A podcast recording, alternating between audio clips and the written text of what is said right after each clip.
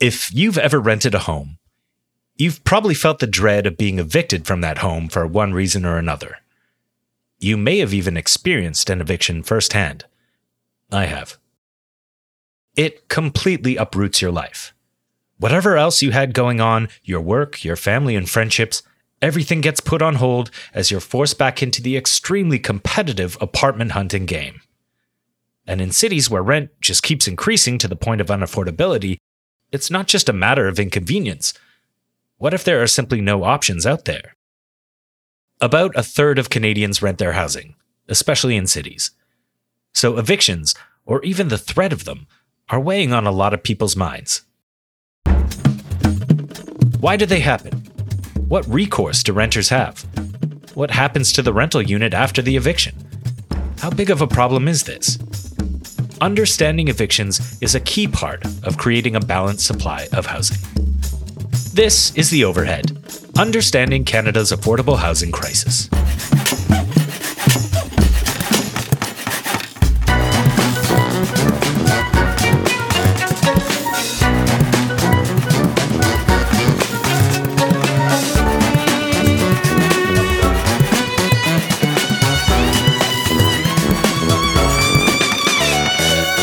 In this, season two of our special series, we will examine approaches to reimagining the urban housing landscape in Canada to ensure everyone has access to a decent, affordable roof over their head. I'm Glenn Bowerman. Let's get into it.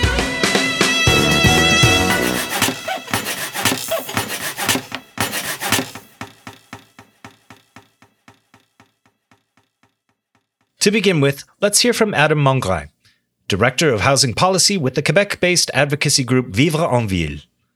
Recently, the group created a rent registry to help track rental units and their change in price over time. It's an opt in, crowdsourced tool Mongrain hopes will empower renters. So, Adam, I wanted to begin by just uh, getting you to explain uh, Vivre en Ville and the, the work that your organization does. Of course. Vivre en Ville is a public interest organization that's been doing research and advocacy for over 25 years, mostly in the province of Quebec. We have three offices in Gatineau, Montreal, and Quebec City. And our work has been mostly focused on what we call sustainable communities, sustainable uh, collectivities. Uh, essentially, it's you know sustainable development at scale. So instead of uh, treating sustainable development as something that's very contextual, something that can happen on a limited site. We try to advocate for policies that make sense in a territorial scale. So that means, or regional scale. So that means building entire networks, entire societies that manage to thrive and manage to uh, be complete living spaces for the people who live in them without overtaxing our natural financial and social resources. How did the organization form? Right. So it formed in 1996, around the time where globalization was a growing concern and the uh, excesses of the 80s and 90s in terms of pollution and car oriented development were becoming growing concerns. So out of the let's say, melting pot of environmental concerns in the 90s, uh, people in the province of Quebec decided to start uh, an organization to advocate for sustainable development practices and orientations geared towards especially cities and provincial governments.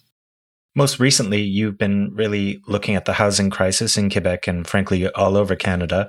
I, I wanted to ask you about the Leger poll that you did of renters all across the province.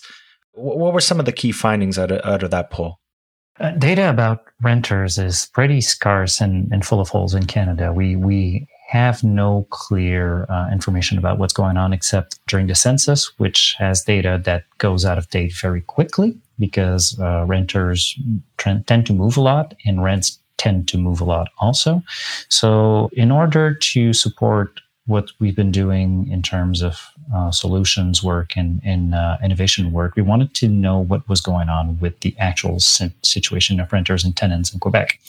Uh, and what we have is the largest ever poll or even research about what's going on in renters. And personally, I found that there were a lot of insights that were not surfaced previously. That 10% of all renters declare having been in a homeless or houseless situation seems like a huge number. Mm-hmm. And it's you know it's as shocking to me as when we had the first uh, report by Kinsey about sexuality, where it turns out that a lot more people than we thought were not straight up heterosexual. 10% of all tenants have been in homeless situations. So that means that it's a very well spread phenomenon. And a lot of our people are in between places for, you know, either short or long bouts of time, but uh, they're not housed properly. And in Quebec, that's 40% of all households are uh, renter households. So that means that homelessness is a much more widespread phenomenon than what's visible with the current stats we have. Uh, we've also found that in between apartments, uh, rents go up by close to 20%. The actual number is 18.56%. It's, it's a crazy amount. Uh, mm-hmm. That means that it, it keeps people in place. And uh, we've heard in the past few years as the housing crisis deepened in Quebec that uh, a lot of people stay in bad situations. They're in overcrowded places. They're uh, living in violent situations with either roommates or or uh, spouses or or other people. They're living too far from their place of work. They're living too far uh, from their uh, kids' schools, and they can't move because if they do, the average rent increase is twenty percent, which is a crazy number because none of our incomes are actually increasing by 20% at a time right now. Uh, so that, that gap between current rents and the next rent you could pay is freezing a lot of people in a lot of places, and it's bad for the entire housing market. And so, besides the the poll that you've commissioned, uh, you've created this rent registry, and uh, you know, there's nothing quite like it, as I understand, in, Quebec at the moment. I, know that uh, Mayor Valerie Plante uh, has been trying to implement something similar, but you've gone ahead and done it because, uh, as I understand, the the information is in the public domain. Landlords have to declare uh, at uh, Revenue Canada. But what did you hope to accomplish with this rent registry, and how do, how does it work? It's not a new idea. There are a couple of places, especially in the US, that have their own rent registries, like Washington, D.C., and uh, San Jose, if I'm not mistaken. San Francisco has one, I'm sure of that. You know, the symmetry of information is something that's been tested out in practice and in theory, and it's uh, a key component of efficient and well functioning markets. I am in favor of much, much, much more non market or non for profit housing situation. But the reality is that most of us are going to be housed in market housing for most of our lives. It's, it's over 90% of the stock right now. If we're going to be in a housing market, then we should apply rules and conditions that make sure that the market works out to the interest of the consumers. Uh, and having all the information available so that you know what the fair price is for what you're about to buy or rent is a, a key component of making sure that the market is working properly. Now, in Quebec in particular, uh, this information is particularly interesting because ever since 1979, the Civil Code of Quebec says that when you are about to sign a lease, the landlord has to provide the lowest rent that was paid for this unit in the previous 12 months. Mm-hmm. It's in the law right now. And that, that information is the peg from which or guideline increases in rent can be calculated. So it means that when you go in front of the Tribunal Administratif de Logement, which is the specialized tribunal that rules on, on uh, housing matters in Quebec, uh, if you go to say, well, I've been uh, subjected to an unfair price hike or rike, uh, they need to know what was the lowest price paid in the previous 12 months to calculate what would be a fair increase in rents. And it's in the standard lease contract. So it's, it's supposed to be there for everyone to know whenever you're signing a lease. What we found in the poll is that only 20 tenants know what the uh, previous rent was for their own apartment. So that means that this provision that we have in Quebec, which should help keep the existing laws functioning so that there's a, a, continuity in rent prices is not systematically applied. Rental registry would solve a bunch of problems at once. It would be an automatic disclosure of the rents that were paid for all rental units in the province. And it would also give us much more clarity on what is actually going on on the rental market because the the poverty of data that we have in the actual market situations is keeping public actors, city governments, provincial governments, and federal governments from developing policies which are actually informed by the reality on the ground. So a rental registry that would collect all of this information information and make it available systematically would allow the application of existing law and provide new opportunities for policy innovation another thing I, I could imagine it would help with. Uh, I'm not entirely sure if it's the same laws in, in Quebec, but in Ontario, we have a big problem with so-called releviction, where the landlord will say, "Oh, I, I have a a niece, a, a daughter, or something. Uh, she's got to move in, and so you've got to get out." And it turns out that you know it was just an excuse to to kick the existing tenant out and and, and drive the price up uh, as far as they mm-hmm. can legally drive it up. Is that a similar situation in Quebec? Yes, of course, of course, it's everywhere. Uh, the housing crisis. I don't think it depends on of each individual actor. I think we're in in, uh, in a context where there are structural incentives to just hike the rent as much as high as it can go, and we've seen this a lot in Quebec, especially as rent prices have gone up. The incentive to get rid of existing tenants to replace them with higher paying tenants is there, and it would have a dampening effect on this phenomenon because, especially with the laws that we have here, the, if we can talk frankly about what's going on, the incentive to get rid of your existing tenants is to find new tenants that are going to give you more money. Mm-hmm. Uh, if the incoming tenants know what the price used to be, and there are laws that make sure there's a continuity in prices, that removes a lot of the incentives to get rid of your existing tenants to find new tenants it removes some of the guarantee, some of the confidence that you might have that the new tenants that you're going to fill your apartments with are going to be giving you more money than the ones you already have. Uh, so that that that information being out there, especially in combination with policies that make sure that rents stay at their current prices, is probably going to have a, a very good effect on rent evictions. I mean, I could see this uh, scaling out to, to to every province in Canada, but uh, within Quebec, you you have already gotten uh, the support of, of certain municipalities. It seems like uh, this idea is is catching on, and uh, that uh, governments, maybe at every level, would uh, would like to make use of the rent registry and, and maybe support you, right, in the up upkeeping of it. Right. Well, that was the point of what we we set out to do. For a bunch of good and, and bad reasons, uh, governments in Canada uh, don't have a, a, perfect score sheet when it comes to ordering websites or, or building websites. And historically, uh, some of the arguments made against the registry was that it would be too expensive to build and upkeep. And it might have been. We, we've seen we've seen projects. It's been it's been reported on projects that have taken five years to build and have tens of millions of dollars in, in uh, cost overrun. With the registry we've built now, we've built it to governmental standards. We've built it so that if a government audit happens, it will pass the test with flying colors. So that means that it's already something that the government can make use of and it's free. The reason we built it is to give it away. So all it needs now is someone to take over it because Vivre en Ville uh, is not a government we're, we're not the policing. We, we, we can't make laws, we can't make rules, but we can offer uh, solutions that impact on the lives of people. And the rental registry is available for every government that wants to try it out.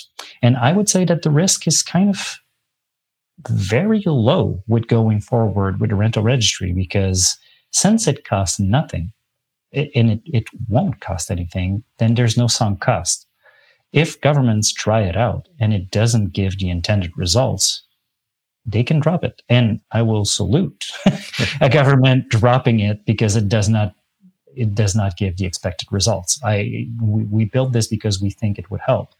if it doesn't help, then let's not do it. And if it does help, why not take it? It's it's there right now for the taking. And for a bunch of theoretical and practical reasons, it would make a difference. It would open out a lot of doors in policy innovation and make sure that the housing market we live in works properly.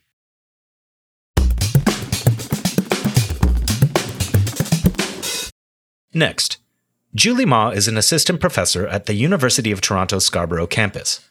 Much of her work focuses on the concept of gentrification. Mah explains what that means in today's urban neighborhoods, what causes it, and the effect it has on evictions. So, Julie, you, you've done a lot of work on gentrification, and I think that's a term that people sort of understand in, in general terms, but uh, I, I, was wondering if you could kind of break down what that means uh, in, in a major Canadian city.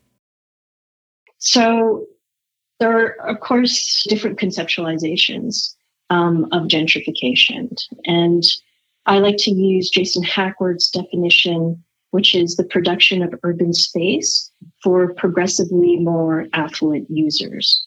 I use it because it still incorporates and um, is based on sort of that those class-based tensions that uh, Ruth Glass intended when she first coined the term in the 1960s. And it also, though, is broad enough to include the evolving forms of gentrification, because gentrification has really evolved since Ruth Glass was observing it in London in terms of the residential rehabilitation that was occurring and sort of all the different spatial manifestations that has occurred um, in different places. And gentrification really occurs in different ways in different places. And it can occur differently, say, from one neighborhood even to another neighborhood. And definitely it occurs differently city by city. So if we think about in Toronto, it could be, you know, like in terms of new build gentrification as well, but also the residential rehabilitation that we've seen in places like Little Italy and um, other uh, neighborhoods. And it's sort of the neighborhoods downtown. But then also, if we think about what's happening related to the Eglinton Crosstown, a lot of new buildings have either uh, been uh, built or a lot of applications have gone in along that Eglinton Crosstown. So that's sort of that that transit induced gentrification that we're seeing. So there are different mechanisms that actually then uh, spur gentrification, but then also then those different spatial forms. So it could be sort of those new high rises that you're seeing, that condification of Toronto that's been occurring, or just the fact that you have uh, semi-detached and detached detached houses being built up in places that typically have not been gentrified and now are being bought and uh, fixed up. And and so in a city like Toronto, what role does this kind of gentrification that you're seeing uh, in the modern day, what role does that play in evictions? Well, that's the thing that we're trying to explore and examine. What is the relationship between evictions and gentrification? So, you know, trying to figure out what is the role of evictions in that in the urban displacement process. So that's that question I'm really exploring now. And you can see you see evictions happening either before gentrification happens, right? So in previously disinvested areas that are then you have a huge rent gap. And then in order to then close that rent gap, landlords are seeing that there's this possibility to actually perhaps renovate those units. Um, and in so doing, push out existing tenants because they know post rehabilitation and post renovation, they can then attract more affluent users who will then pay a higher rent right? Right. So you do see it happening in those areas where you see early signs of gentrification. And if you look at the stage model of gentrification, that is sort of what you expect, right? But you also see evictions. Uh, I did research in Detroit where you, you see happening in non gentrifying areas as well. And there are different um, dynamics at play there. But that's the sort of, that's what we're trying to figure out right now. I'm creating a neighborhood change map. So I'm looking at um, what has happened in terms of neighborhood change over time from 2001 to 2021 in the city, um, and then seeing how that relates to evictions. Right. I, I wonder can we have it both ways in a city like Toronto? Because I think a lot of pro housing people would say that uh, we need condos built. Uh, we need as many units uh, as possible to accommodate the the growth of the city. And I think most people would agree that uh, we need more higher order transit, uh, more connectivity a- across the city, uh, so people can get, you know, all over. But on the other hand, we we don't want to be pushing people out of existing neighborhoods, especially yeah. especially people uh, lower income people or you know marginalized people that uh, if they lose the place that they're at right now, they're going to have a, a hard time finding a new place in a in a rapidly increasingly expensive city. Yeah, that's the dilemma, and that's sort of the the really important planning question. So, how do you promote growth and equity? Mm-hmm. So, we know that the city is growing, a lot of people coming in. We need to have places for them to live, and also the fact that we need to build um, better transit and really improve that transit infrastructure um, and the transportation infrastructure. So, how do we do it in a way where you understand, you proactively anticipate that there are, and we know from a lot of research that there are uh, negative impacts that come when you do tr- improve, when you revitalize an area, when you create new development and bring new development development coming in, that that then also creates these negative externalities, negative impacts, such as displacement evictions. So then how do you mitigate that and be proactive to mitigate that in order to ensure that everybody can benefit from redevelopment? So when we talk about displacement as well, is that is there is that, of course, that direct displacement, which is very serious, but then there is that indirect displacement that can occur when a place such as Parkdale is, is gentrified and changed to such a degree that longstanding residents no longer feel that they belong in that space anymore. Right. So it's also the role of the planner to try to mitigate that sense of cultural displacement from these areas that they lived in for, for so long by trying to identify spaces of belonging so then that can be protected and enhanced, right? But that needs to come from, you know, constant consultation and discussions with uh, existing tenants. So there is that piece as well. And planners really, it's not, you know, planning is not just about land use. Planning is also about fostering a sense of belonging. It sounds like an incredibly difficult circle to square. Yep, it is.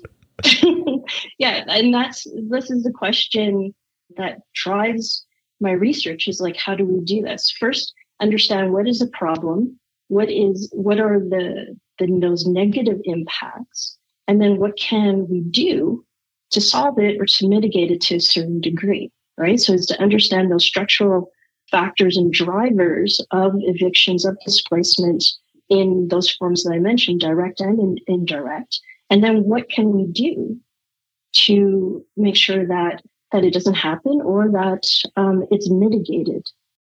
I imagine when you talk about these things, the way we talk about housing currently, you know, I spend a lot of time on Twitter and that kind of thing. Uh, it can be very divisive. Yeah.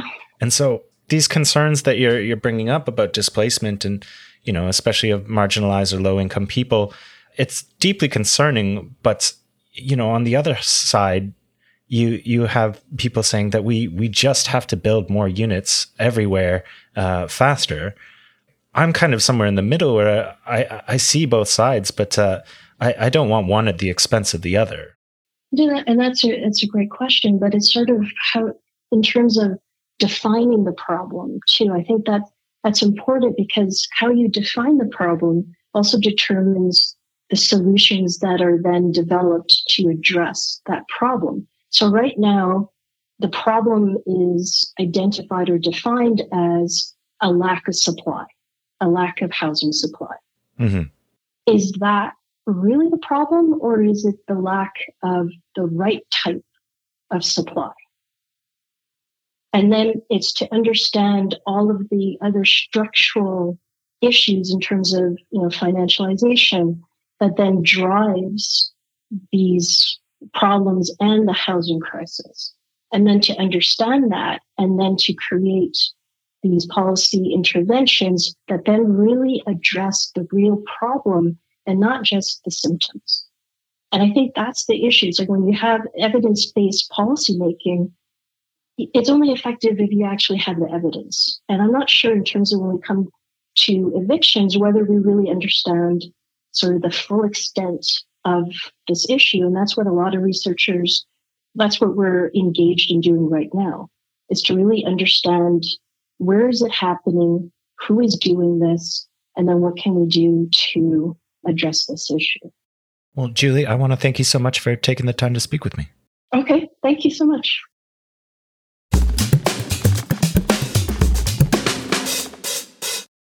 Finally, Alexandra Flynn is an associate professor at the Allard School of Law, University of British Columbia. British Columbia has experienced extremely high eviction rates. Recently, the provincial government made changes to its Residential Tenancy Act to prevent so called bad faith evictions, and a landmark court decision managed to prevent the encampment evictions we've seen in many Canadian cities. We ask Flynn about each of these developments. So, Alexandra, you're out in British Columbia, and I was hoping to begin this conversation by getting a sort of picture of eviction patterns in Vancouver and BC municipalities. I read in 2021 that the eviction rate was as high as 10.5% in Vancouver, which uh, was higher at the time than Toronto or Montreal. Uh, yeah. I mean, th- that's pretty staggering.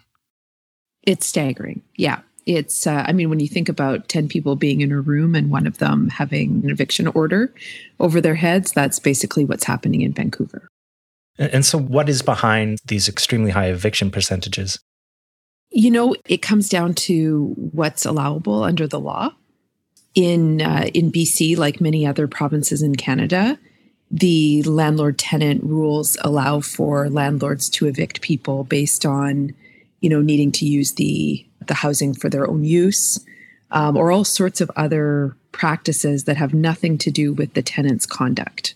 So even if a tenant is paying rent on time, you know, doing everything they're supposed to be doing, there's uh, caveats in the legislation that allow for an eviction to happen, and that's what we're seeing in BC. I understand that there there have been some changes to BC's Residential Tenancy Act, uh, including sort of attempts to address the so-called bad faith evictions. Are you seeing those changes taking any effect, or uh, you know, are there other changes that still need to happen? It's hard to tell. I mean, the housing center that I'm part of at UBC is going to be releasing a report next week, which talks about the new updated information based on census data. And it doesn't look like there's been a big change, unfortunately. There certainly was a change over the pandemic. So we saw then that based on eviction moratoriums and other practices, there was a reduction. So when there's other counteracting policy initiatives that are introduced, including income support, then we see a downturn in evictions. But based on the law itself, uh, it doesn't look like that's the case.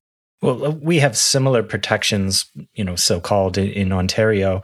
Landlords will say, "Oh, my niece needs to move in, so we need the the unit for our own use. So you have to you have to get out and, and then you'll find that that same unit on the market at, at a you know, newly extravagant price uh, and you know the the niece didn't exist and doesn't live there but most people who are tenants they don't have the time or the means to fight that kind of fight it, it can be costly and it can you know take a, a lot of effort and and uh, you know in, in the meantime they they need somewhere to live yeah Exactly. Exactly. I mean, it puts a lot on individuals who are already dealing with um, a very low vacancy rate as well as just super high rents. You know, it just puts so much on them to then say, okay, you need to be tracking the the way in which this law is actually being regulated. And you know, in BC, like in Ontario, we don't have as much support for tenants as exists in, say, Quebec. Um, so at, in Quebec, there's advocacy centers that are set up just to help tenants who are dealing with a prospective eviction.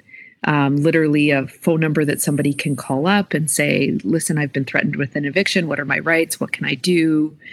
Some of that exists in BC and Ontario, but not to the same degree at all.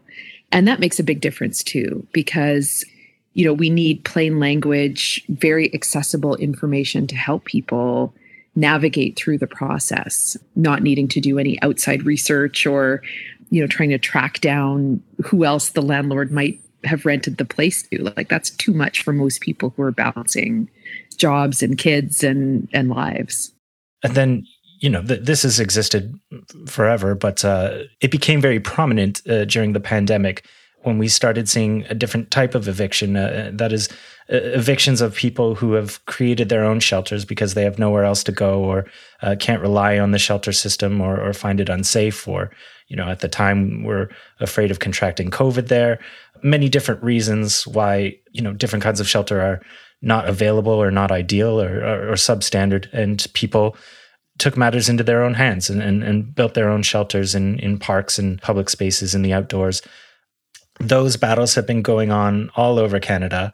And sometimes people are able to push back and, and keep from, you know, their, their small patch of some place to live getting taken away. And in most cases, though, they're, they're cleared out. I, I was hoping you could talk a little bit about the court decision uh, of Victoria, the municipality uh, versus Adams. And that was kind of a landmark case uh, in terms of uh, encampment evictions there. Absolutely. I'm so happy that you're bringing this up, Glenn. I think one of the important things that has happened since uh, Leilani Farha and Kaitlin Schwan published um, a human right to housing and talking about encampments and encampment evictions is that those kinds of displacements are seen as evictions. Um, and that's a real change in language, but also in um, in thinking about what is a home. Mm-hmm so in Victoria and Adams, this was a 2009 British Columbia case that came out of the Court of Appeal. It was a landmark decision, as as you mentioned, and it was a landmark decision because it said that municipalities could not just rely on bylaws alone um, when thinking about their engagement with encampments. Up until that point, a municipality could just introduce a bylaw, and if that bylaw said there's no camping that's allowed on a beach or in a park, that would be the end of the story. A municipality could use its its kind of interest as a almost like a private property holder of the park to evict people, to use trespass orders and have them removed. Mm-hmm. And the BC Court of Appeal said no, it's not an absolute right. If there are insufficient shelter spaces that exist, then nighttime encampments are permitted. And that was notable because it put some safeguards around encampment residents, put some protections around them based on the Charter of Rights and Freedoms. And since that case, we've seen an evolution in protections for encampment residents. We've seen more and more conditions being placed on municipalities that stop them from evicting people just because their bylaws say that they're allowed to. You you said in a TVO piece you, you were interviewed for, you described the, the human rights floor being set by the courts and, and not by the municipalities themselves. Could you unpack what you meant by that a little bit? Yeah. So, unlike other jurisdictions around the world, we don't have any legislation that's binding at the municipal scale that guarantees some kind of right to housing. We have a federal act, which I can talk about later. But in terms of what municipalities can and can't do, we don't see any requirements that are set by the legislature that guarantee people a right to housing. And that has huge ramifications for all of the kinds of evictions that, that we're talking about today. Um, but when it comes to encampments, it means that the only way to figure out if a municipality is acting in a good way, the courts need to be the ones to intervene. The legislature has not. And so the courts are the ones who are essentially determining the policy decisions that municipalities are going to be making around encampment evictions, which is a huge problem because the courts are just fundamentally not a good way to deal with this kind of issue. And number two, it's really difficult to have encampment residents going to court to deal with this issue. I mean, these are our most vulnerable people who have very few options in terms of legal supports or any kinds of supports. Right. It seems like these kind of things shouldn't even reach the courts. The court should be an absolute last the last kind of defense uh, against this sort of thing. But why are municipalities lagging so far behind, even our you know judicial system? Municipalities argue that they don't have the resources to deal with encampments. You know, this is about affordable housing, lack of affordable housing, and the property tax, which is the main way that municipalities are funded, is not appropriate for addressing the the magnitude of the problem. And they're not incorrect. I mean, that is true. Municipalities don't have the resources to build all of the housing that's needed in Canada. But that is essentially why they act the way they do. They they feel that encampments are a big problem um, on all sorts of grounds, from health to fire safety to the interests of residents, other residents, and so therefore they need to clear encampments in order to address those other problems and that it should be left to the federal and provincial governments to deal with the bigger issue which is which is affordable housing. And and you mentioned that the the federal government has a, a role to play in this. Do you do you mind uh, kind of explaining that so the federal government uh, passed a piece of legislation called the national housing strategy act which was passed in 2019 this was a game changer um, in terms of legislation it recognized a progressive right to the realization of the right to housing that's enshrined in international obligations. So that piece of legislation has a lot of potential to shape where we see obligations of governments. If it extended to the municipal scale, municipalities couldn't just rely on bylaws. They would have to figure out a different way of ensuring that people had basic rights to housing whether that was encampments or shelters or what have you, in a way that looked at the dignity and human rights of encampment residents as that was being done. So, for example, that could mean that an encampment could not be cleared unless there were adequate consultation measures that were introduced, unless there was uh, attempts to work with encampment residents to figure out what the best place for them would be and to ensure that there were supports, including legal supports, all the way through. So those things don't exist right now in Canada. All right. But you mentioned uh, this legislation was passed in 2019. Granted, there there was a global pandemic. Uh, things got a little wild out there for, for the last couple of years, but um, we we still, in the face of that, saw many you know encampment evictions. I'm just wondering what kind of incentives does the federal government have to enforce this and you know do, does this legislation have any teeth i mean it's tricky because in our federal structure you've probably heard this idea that municipalities i mean you definitely you've definitely heard this i know that municipalities are creatures of the province which isn't quite right but there's no doubt that under the constitution municipalities get their powers through provincial acts um, not through the federal government. And so, even though the federal government has introduced this piece of legislation, provinces have not introduced this legislation or an equivalent. They haven't um, adopted it as part of their provincial frameworks. And so, because of that, that legislation doesn't apply at the municipal scale there's a lot of different people who are working on that specific questions how to tie that federal act to the municipality. I have some ideas on how that might be done. I'm going to be you know researching that this summer. That's a big uh, a big priority for me. It's certainly not the first time we've had a federal government uh, initiated policy uh, at the national scale that does apply at the provincial scale like for example healthcare all provinces across Canada and all territories across Canada have to have publicly available healthcare. And the way that that's done is that the federal government obligates provinces to do that through funding agreements. So I'll be exploring that question with the right to housing. Is there a way to bind provincial and municipal governments through through agreements?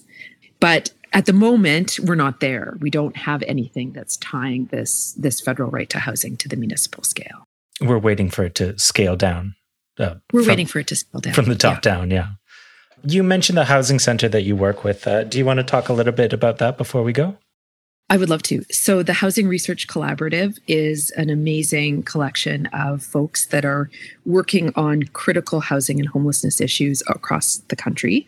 So, many of our participants are from UBC, where I work, but we also have academics from across the country. And most importantly, we have practitioners from across the country. So, a number of organizations that, again, work on these issues that bring to the table direct experience at the policy scale, at the programming scale. And so we all come together to research issues that are of current crucial importance, whether it's evictions, like the topic that we've talked about today, or financialization of housing, or the growth of Indigenous led development in the housing sector. And so this collaborative is unique in the sense that it is a partnership between organizations working on the ground and people working in universities.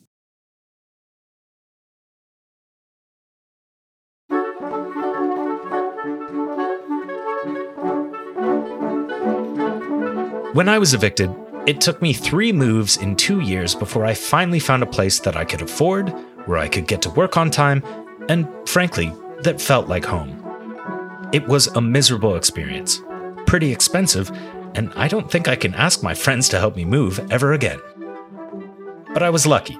I was able to afford the upheaval, I was never forced to couch surf, and it all worked out. Not everyone is so lucky. Evictions are a huge problem and the sign of an even bigger systemic problem. We need solid data about eviction rates, we need fair and expedient arbitration of landlord and tenant disputes, and we need to change the housing supply so evictions are no longer profitable. Finally, we need to observe people's human rights to shelter and cease encampment evictions.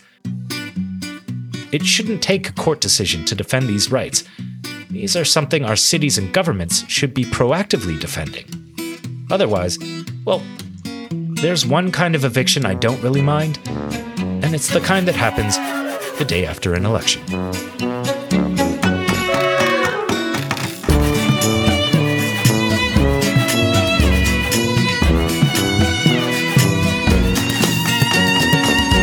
Thank you for listening to The Overhead. This podcast is a co production of Spacing Radio and the Balanced Supply of Housing Node. The node is bridging gaps between research evidence and housing outcomes so everyone in Canada is able to access adequate housing and shelter in our neighborhoods and communities. The Balanced Supply of Housing Node is part of the Collaborative Housing Research Network, a joint initiative between the Canada Mortgage and Housing Corporation and the Social Sciences and Humanities Research Council.